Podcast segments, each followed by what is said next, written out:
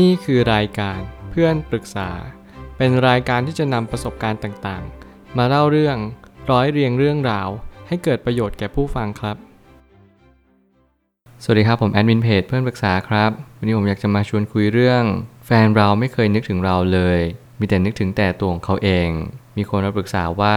คือเราเรียนจบกันปีนี้ก็ม .6 แล้ว ต้องแยกย้ายกันไปเรียน แต่ตอนนี้คือยังคบกับแฟนอยู่คบมา 2 ปีแล้ว ทีนี้ความรู้สึกเราอะรักเขามากนะ และเขาก็รักเรามากเหมือนกัน เขาบอกเราเสมอว่าจะไม่ทิ้งเรา ถ้าต้องไปเรียนก็ไปอยู่ด้วยกัน แต่เราอะกลับกลายเป็นว่าไม่เชื่อใจเขาสักเรื่อง เพราะเขาเป็นคนที่พูดแล้วทำไม่ได้ โกหก นอกใจ ปิดบัง เขาทำหมดทุกอย่าง เขาเคยปล่อยเราทิ้งไว้คนเดียว พอเวลาทะเลาะกันเขาไม่เคยสนใจเราเลย แล้วมาเครียดกับเรา ทั้งๆทที่เราก็ไม่ผิดอะไร แล้วเราก็ต้องมาง้อตามเขาตลอด เขาไปกินเหล้ากับเพื่อนทุกอาทิตย์ ใครชวนไปไหนไม่เคยปฏิเสธ เขาไปเที่ยวกันก็ไม่เคยชวนเราสักครั้ง จนพ่อของแฟนเราบอกว่า ไม่เคยเห็นเราไปเที่ยวกันสองคนบ้างเลย แล้วตอนนั้นแฟนเราจะไปล่องแพแล้วพ่อแฟนจะออกตังค์ให้ เพราะอยากให้เราไปเที่ยวกับเขา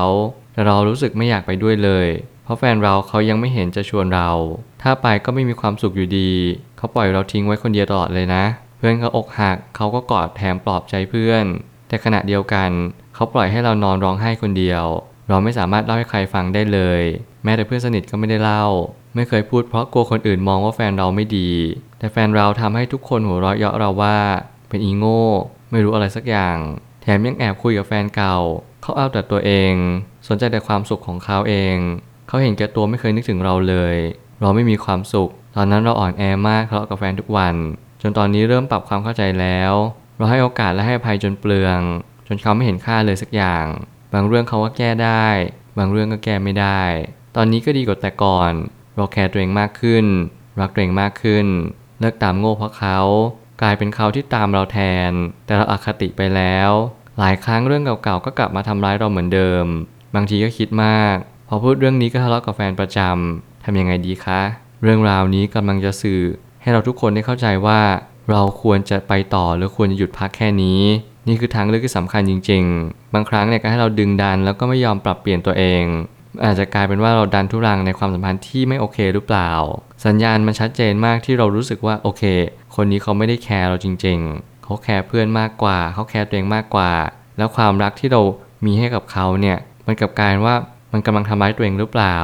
ยังไงแล้วตอนจบ ก็ทิ้งท้ายข้อความว่าคุณเริ่มรักตัวเอง ผมก็ยังเชื่อว่าสิ่งเหล่านี้เป็นสิ่งที่สำคัญต่อชีวิตของทุกๆ คนอยู่ดี เราทุกคนจำเป็นต้องรักตัวเองให้มากเข้าไว้ การรักตัวเองเป็นจะทำให้รักคนอื่นเป็น เช่นเดียวกัน ผมไปตั้งคำถามขึ้นมาว่า ปัญหาที่หนักที่สุดคือ เราไม่รู้ว่าการรักตัวเองเป็นยังไง ถ้าหากเราขาดการรักตัวเอง เราจะไม่รู้ว่าเราควรอดทน หรือควรถอยห่างจากความสัมพันธ์ แน่นอนว่าสองทางนี้จำเป็นอย่างยิ่งที่จะต้องรักตัวเองให้เป็นก่อน คุณถึงจะรู้ว่าคุณควรจะอดทน หรือคุณควรจะถอยห่าง บางเคสเป็นเคสที่หนัก แน่นอนถ้าเกิดสมมติเขาสำนึกผิด เราก็ควรให้โอกาสเขา ซึ่งจริงๆมันขึ้นอยู่กับบริบทแต่ละสถานการณ์มากกว่า แต่ละคนสำนึกผิดแต่ละเรื่องไม่เท่ากัน แต่แน่นอนมันก็ขึ้นอยู่กับบริบทของเราเช่นเดียวกันว่า เรามีลูกแต่งงานกับเขาหรือยัง สิ่งนี้ก็เป็นสิ่งที่เป็นตัวชี้วัดหนึ่งของทุกๆคนว่าเราควรที่จะสังเกตตรงนี้กันให้มากๆ จะใช้ชีวิตราวกับว่าเราอยู่บนโลกนี้คนเดียว คนอื่นไม่มีตัวตน พ่อแม่เราลูกเรา เพื่อนเราสังคมเรา เราต้องคำนึงถึงเขานิดหนึ่ง ถึงแม้เราอาจจะไม่ได้เป็นตัวตัดสินในชีวิตเราทั้งหมด แต่อย่างน้อยให้เรานึกถึงพวกเขาบ้าง ว่าเขาจะอยู่อย่างไรหรือคิดยังไงกับสิ่งที่เราเป็นจริงๆ เพราะบางครั้งการที่เราแคร์ตัวเองมาก เพราะบางครั้งการที่เรานึกถึงแต่คนอื่น มันก็ย่อมไม่ดีทั้งสองฝั่งเช่นเดียวกัน ความพอดีจึงสำคัญ ทุกปัญหามันมีสัญญาณเตือนมาเสมอ หากการนอกใจเริ่มต้นขึ้น จุดจบก็คือการนอกใจ ตราบใดที่ไม่มีการสำนึกผิด ตราบนั้นการนอกใจจะยังดำเนินต่อไปอีก ผมเชื่อว่าการสำนึกผิดเนี่ยมันเป็นการตื่นรู้ที่สำคัญจริง ๆ ในทุกๆ บริบทของชีวิต โดยเฉพาะความผิดพลาดที่มันไม่ควรได้รับการให้อภัย ถ้าเกิดสมมติคุณได้รับการให้อภัยจริง ๆ เนี่ย คุณควรจะสำนึกและรู้ตัวว่า คุณไม่ควรทำแบบนี้อีก บางครั้งเนี่ยความสุขที่เรากำลังเดิน ยังไงเราก็ต้องแยกให้ออกว่านี่คือความสุขจริง ๆ หรือนี่คือความสุขปลอมๆ ถ้าเกิดสมมติมันเป็นความสุขที่ยั่งยืนและจีรัง มันย่อมให้ผลตั้งแต่วันแรก ความสุขนี้มันย่อมแผ่ซ่านมายังทุกสรรพสิ่งทั่วโลกเลย ทุกๆสรรพสิ่งย่อมสัมผัสและก็เห็นสิ่งที่เราทำเช่นกัน แต่ถ้ามันเป็นความสุขปลอมๆ แน่นอนมันจะไม่มีใครเห็น แล้ววันหนึ่งเราจะคิดหนักแล้วก็ทุกข์หนักกับมัน เราจะรู้สึกผิดแล้วก็โทษตัวเองว่า เอ๊ะ เราทำมันไปทำไม แต่เราก็สับสนว่ามันคือความสุขของเรานะ แต่ทำไมทุกคนถึงไม่มีความสุขกับสิ่งที่เราทำเลย มันดูย้อนแย้งขัดแย้ง สับสน งงงวยกันไป แต่นั่นแหละ ผมอยากจะบอกว่าทุกครั้งที่เรามีความสุขเนี่ย ต้องหาความสุขที่อิงอาศัยคนอื่นด้วย และยิ่งคุณมีครอบครัว และยิ่งคุณมีแฟน ถึงแม้คุณจะอายุน้อย ผมว่าผมไม่ได้อยากจะเน้นเรื่องอายุมากเท่าไหร่ เพราะว่านี่คือความสัมพันธ์ที่เราจำเป็นจะต้องมีกันอยู่ในเกือบทุกๆคน ทุกคนจำเป็นต้องมีชีวิตคู่ ทุกคนควรจะมีลูก เพราะว่านี่คือสิ่งที่ขับเคลื่อน ธรรมชาติได้อย่างแท้จริง เรามีความรักกันเพื่อขยายเผ่าพันธุ์ นั่นคือเป้าหมายหลักในการมีชีวิตอยู่ อยากให้ลองมองเป็นประสบการณ์ดูว่า ความสัมพันธ์แบบนี้เราควรจะรับมือกับมันยังไง ถ้ามันเป็นพิษต่อชีวิตเรา ก็ควรจะตัดความสัมพันธ์ให้ไวมากที่สุด เขาเรียกว่าตัดไฟตั้งแต่ต้นลม ถ้าเกิดสมมติทุกอย่างมันลุกลามไปไกลแน่นอนมันยากที่จะแก้ไข สัญญาณเตือนเด่นชัด คุณจะเป็นต้องเงี่ยหูฟัง ผมจะเน้นย้ำเสมอว่าทุกครั้งที่ได้ยินสัญญาณเตือนมากกว่าสองครั้ง คุณต้องสนใจฟัง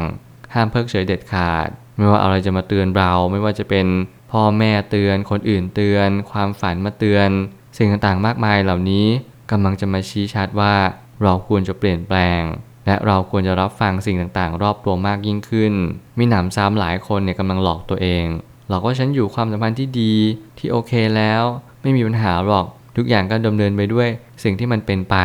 ถึงแม้เขาจะไม่แคร์ฉัน ถึงแม้เขาจะแคร์แต่ตัวเอง ฉันก็โอเค ฉันรักตัวเองมากขึ้นไม่เป็นไรแล้วอะไรแบบนี้เป็นต้น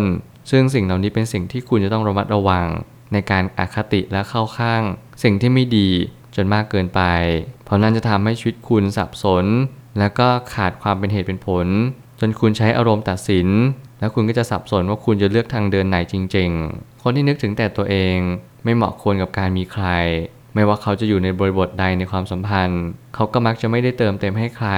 เพราะทุกวันเขาสนใจแค่ความรู้สึกของเขาเอง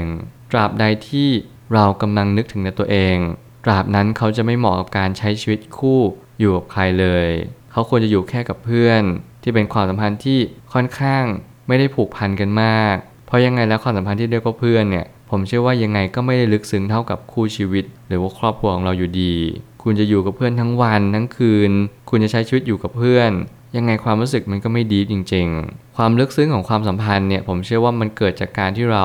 ค่อนข้างใช้ใจลงเล่น ค่อนข้าง deep conversation สักนิดหนึ่งมันคือเหมือนกับการที่เราคุยอย่างละเอียดและลึกซึ้ง คุยถึงปมปัญหาชีวิต คุยถึงการแก้ปัญหาหนักๆว่าเราจะก้าวข้ามผ่านอุปสรรคนี้ไปได้ยังไง สิ่งเหล่านี้เป็นสิ่งที่ เราต้องใช้เวลาแล้วก็ต้องใช้ความสัมพันธ์เป็นตัวหนุนนำให้เราสนทนากันเรื่องนี้จริงๆผมก็เน้นย้ำเสมอว่า การที่จะใช้ชีวิตคู่ คุณจะไม่ต้องนึกถึงคนอื่นบ้าง ไม่มากก็น้อย เพราะทุกคนต้องการได้รับการเอาใจใส่ มันเป็นเรื่องธรรมดา สุดท้ายนี้ สิ่งที่อันตรายมากที่สุดในโลกนี้ ไม่ใช่คนไม่ดี แต่เป็นคนเขาคนโง่นั้นจะไม่รู้ว่าตัวเองควรปรับปรุงอะไรบ้าง หรือต้องแก้ไขอะไรในตัวเองบ้าง แล้วมักจะใช้ชีวิตแบบเอาแค่วันนี้ แล้วพรุ่งนี้ก็ทำเป็นเหมือนว่าไม่มีอะไรเกิดขึ้น ผมเชื่อว่านี่คืออันตรายสูงสุดเลยของชีวิต ถ้าเปรียบเหมือนสึนามิก็คง เป็นสึนามิที่ใหญ่ที่สุด มีอัตราการเคลื่อนไหวของธรณีที่สูงที่สุด แล้วความเป็นจริงก็คือ เราจะเป็นต้องรับมือกับคนเขาหรือคนโง่ให้ได้มากที่สุด ส่วนใหญ่แล้วคนโง่มีอยู่เยอะจริง ๆ คนที่เขารู้ว่าเขาทำผิดอะไรและเขายอมรับผิด อันนี้ดีกว่ามากมาย แต่ถ้าเกิดสมมติเราเจอคนโง่ คนที่เราสอนแล้วสอนอีกบอกแล้วบอกอีก เขากับโทษเรา โทษว่าทุกสิ่งทุกอย่างที่เกิดกับเขาเนี่ยมันเป็นเพราะเรา คุณจำเป็นต้องถอยห่างในวันที่คุณยังมีโอกาส เพราะนี่คือจุดที่สำคัญจริง ๆ ที่ทำให้คุณได้เรียนรู้ว่า คนที่ไม่รู้ว่าตัวเองผิดอะไร เขาจะทำผิดแบบนั้นซ้ำๆเขาจะไม่รู้ว่าตัวเองเห็นแก่ตัว เขาจะรู้ชัดว่าตัวเขาเองเนี่ยไม่ได้รักตัวเขาเองเลย เขาแค่กำลังทำร้ายตัวเอง โดยทั้งทางตรง และทางอ้อม ส่วนตัวเราก็จะโดนพิษ จากสิ่งที่เขาท็อกซิกมาให้เรา นั่นก็อาจจะเป็นความสัมพันธ์ที่ทำให้เราถูกบั่นทอนทำให้เราไม่มีความสุขในชีวิต แล้วคุณก็จะไม่เข้าใจว่าคุณไม่มีความสุขเพราะอะไร สักพักคุณก็จะเริ่มเหี่ยวแห้งและเฉาตายลงไปด้วยความรู้สึกที่คุณมีทั้งหมด ความฝันที่คุณเคยมี คุณจะอยู่กับการหลอกตัวเอง คุณจะอยู่ความสัมพันธ์ที่คุณรู้สึกว่ามันไปต่อไม่ได้ ถอยหลังก็ไม่ได้ คุณติดกับดักกับความรู้สึกที่คุณเลือกมา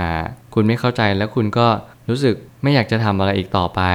คุณหมดไฟ หมดแพชชั่น เพราะความสัมพันธ์แบบนี้มันรังแต่จะสร้างปัญหามากกว่าสร้างความสุขให้กับชีวิตคู่ และอนาคตสื่อไป คุณจงระมัดระวังที่จะคบหากับคนโง่ หรือคนเขาจงสังเกตว่าเขาเรียนรู้จากสิ่งที่เขาผิดพลาดหรือเปล่า คุณบอกเขาตามความเป็นจริง และเขามีปฏิกิริยาตอบรับยังไงกับเรา นั่นจึงเป็นช้อยส์ที่เราจะเลือกระหว่างคบต่อ หรือว่าเลิกคบกับเขาไปเลย คุณจะเป็นต้องตัดสินใจ ผมเชื่อว่าทุกปัญหาย่อมมีทางออกเสมอ ขอบคุณครับ รวมถึงคุณสามารถแชร์ประสบการณ์ ผ่านทาง Facebook Twitter และ YouTube และอย่าลืมติด Hashtag เพื่อนปรึกษาหรือ f r ร e n d t a l k ด้วยนะครับ